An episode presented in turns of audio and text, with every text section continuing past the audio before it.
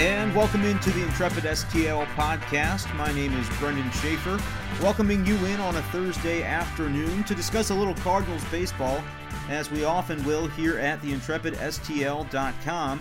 I considered doing a Periscope this afternoon to discuss the Cardinals' recent roster move, but instead I figured maybe I'll shoot for a Periscope later tonight if there's enough interest, and for right now we'll go with a short podcast because there's not a whole lot to break down at the moment, but with the recent news that just came about a few moments ago, I wanted to jump on this and give some of my thoughts, as well as share a little bit about something that happened this morning in Major League Baseball and how that could apply as well to the St. Louis Cardinals. But we will start with the news of the hour, and that is Jhonny Peralta and a trip to the disabled list.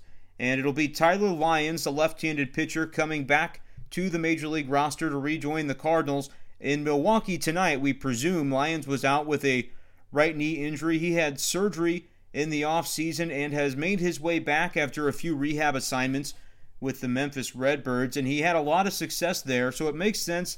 It was time for him to return to the Cardinals roster, most likely. He was stretched out already. The Cardinals probably consider him to be the next man up if anybody from the starting rotation were to be incapacitated for whatever reason. And just real quickly, going over the lines for Tyler Lyons in his three outings with the Memphis Redbirds, he combined three outings for a total of 14 innings. He went 3 1/3, then 6, and then 4 2/3 innings in his most recent outing on Saturday against Oklahoma City.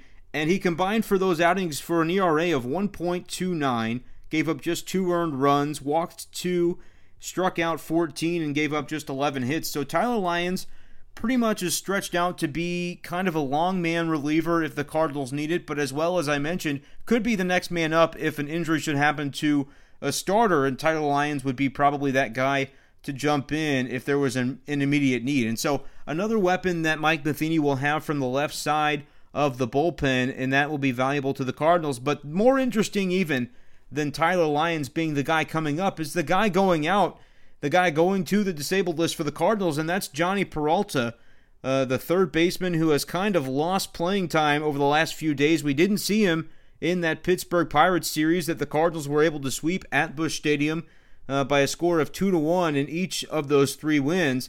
And so people started to wonder, with all the salary that Jhonny Peralta is making, one of the higher paid players on the team, and he was coming into this season expecting to be the third baseman for the Cardinals, but has struggled out of the gate to a 120 batting average, and they're going to put him on the disabled list, officially listed by the Cardinals in the press release as an upper respiratory issue for Jhonny Peralta, and on the 10-day disabled list, retroactive to April 16th.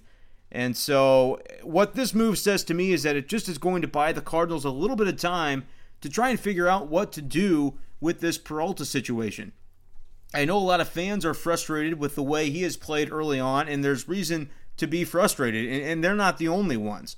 I mean, Mike Matheny kind of at a loss trying to explain what is happening to Jhonny Peralta, and nobody can really figure it out. And so if it's in fact an illness kind of situation where Peralta has been under the weather and is not at full strength, then this will give him an opportunity to first take a few days off, a few more days in addition to what he's already had, and then at the point at which the Cardinals decide he's about ready to return, he could potentially go to a minor league rehab assignment and try to work through some at-bats and some competitive games in order to get his swing back to where it was in the spring training, because Jhonny Peralta actually had a good spring. He looked pretty strong. He felt good. But since the regular season has begun, the switch has flipped, and not in a good way at all for the Cardinals and Jhonny Peralta. So you've seen what the Cardinals have done with that third base position in his absence.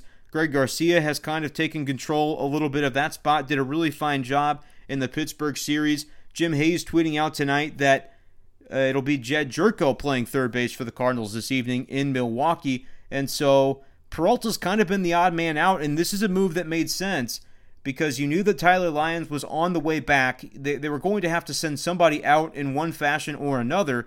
And if it weren't a position player or an injury situation, as it ends up being with Jhonny Peralta, it was probably going to be one of those pitchers in the bullpen and being one of those guys that you probably could have risked losing to another club in one fashion or another. Miguel Socolovich has no options remaining, and so the Cardinals would have had to place him on waivers and you may not see Socolovich after that. Another team may have scooped him up, and the Cardinals certainly would like to retain the talent they have on the roster. The other option may have been Jonathan Broxton, who has struggled at times early this season. The Cardinals probably are not at a point with Broxton yet to where they would consider releasing him and just having to eat the money on his contract. But I know that that has been a name of interest for fans, that they would consider him to maybe not be as valuable out of that bullpen as Socolovich, who has struggled again, had a rough outing the other day. And so rather than have to make that decision between Socolovich or Broxton, the Cardinals are able to buy a little bit more time by shipping Peralta onto the disabled list. And now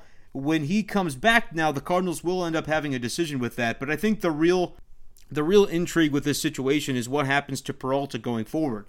The Cardinals were very insistent upon him being the starting guy coming into the season. If he doesn't produce, though, how long can you run with him? We've seen the Cardinals decide to run with him for about a couple of weeks before they come up with a solution to try to get this team going.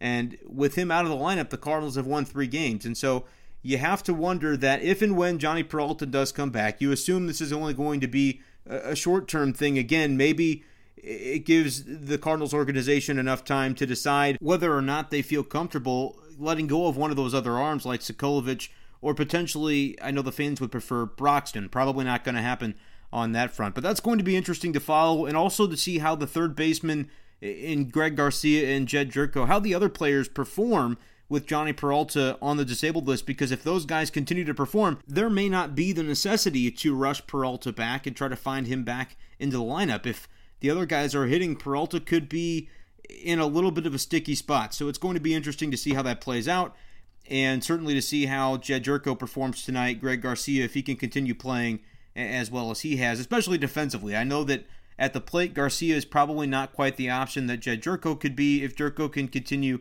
hitting home runs like we saw from him last year. But still, some options are on the table for the Cardinals, and they've got to try to do anything to make sure they can keep this team rolling right now, as they have for the last 3 games in Pittsburgh. And so that kind of wraps up my thoughts on the Peralta situation. Feel free to share yours with me on Twitter. I'm at BSchaefer12, and I'm sure we will be doing some periscoping, if not tonight, then throughout the rest of the weekend as the Cardinals face the Brewers in Milwaukee. The other thing I wanted to get to before we wrap up today was the news that Luis Robert had posted as a free agent by Major League Baseball, the Cuban prospect that the super prospect, if you will, that a lot of people are interested in, and the St. Louis Cardinals are rumored to be a team that could possibly be vying for his services and could be in a position to land him. And I think it's really important to understand that there are some big-name teams such as the Red Sox, the Yankees, the Cubs, and the Dodgers that will not be eligible to pursue Luis Robert, the outfield prospect out of Cuba, because of the international spending limits. And the Cardinals are in a position to where they can do so. And I think things are lining up pretty well here for the Cardinals. And this is a situation where it does kind of feel like a slam dunk in a way. I know there will be other teams looking for his services as well and willing to pay for them.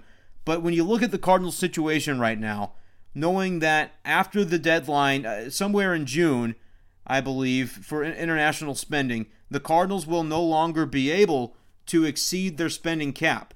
And the hard cap comes into play with the new CBA starting with the next season. And so when you look at where the Cardinals are at, they're in a position to kind of max out right now on that cap, because they're free to exceed it for this season, and they'll have to pay a penalty to do so. But for the Cardinals, the money is not really a concern. The talent is what should be a concern for the Cardinals organization right now, because they've already lost draft picks in association to the hacking scandal with the Astros, and that's going to come into play this season for the 2017 draft. And so the Cardinals have got to find another way to replenish the farm system while all this is going on.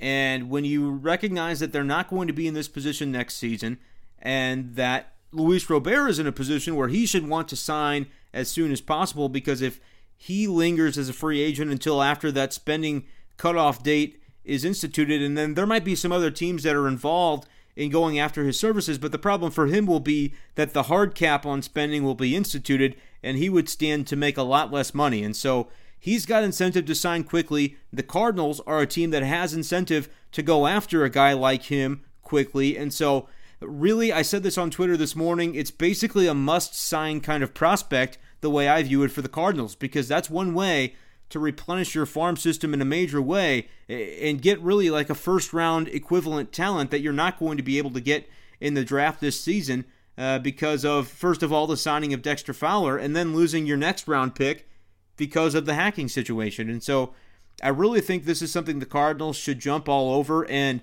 based on the indications that guys like Derek Gould have reported in recent months, the indication from the Cardinals is that they want to pursue international free agents in order to kind of make up for what's happening to them with the hacking situation. And so I think this is something that the Cardinals should do, and I know a lot of fans are probably pessimistic on the idea of the Cardinals outbidding everybody for a talented player, but I'm kind of in a position right now where I think that this is something that the Cardinals will do. If you had to ask me yes or no, I'm not saying I'd lay any money on it, but I would say that yes, I do predict the Cardinals will land Luis Robert just because of how much sense it makes. And he's an outfielder. I don't really know a whole lot about him defensively, but if you've seen any videos of him, he's obviously got a really athletic build, and he's got a really impressive swing if you've seen it. And so I'm interested to see how all this is going to unfold, because I think that the Cardinals, not only should they be major players in this race for Luis Robert, but if I had to say yes or no, put me on the spot, I would lean towards yes. I think the Cardinals get this done, and so we'll have to wait and see how that goes. I appreciate you joining me here for this brief podcast.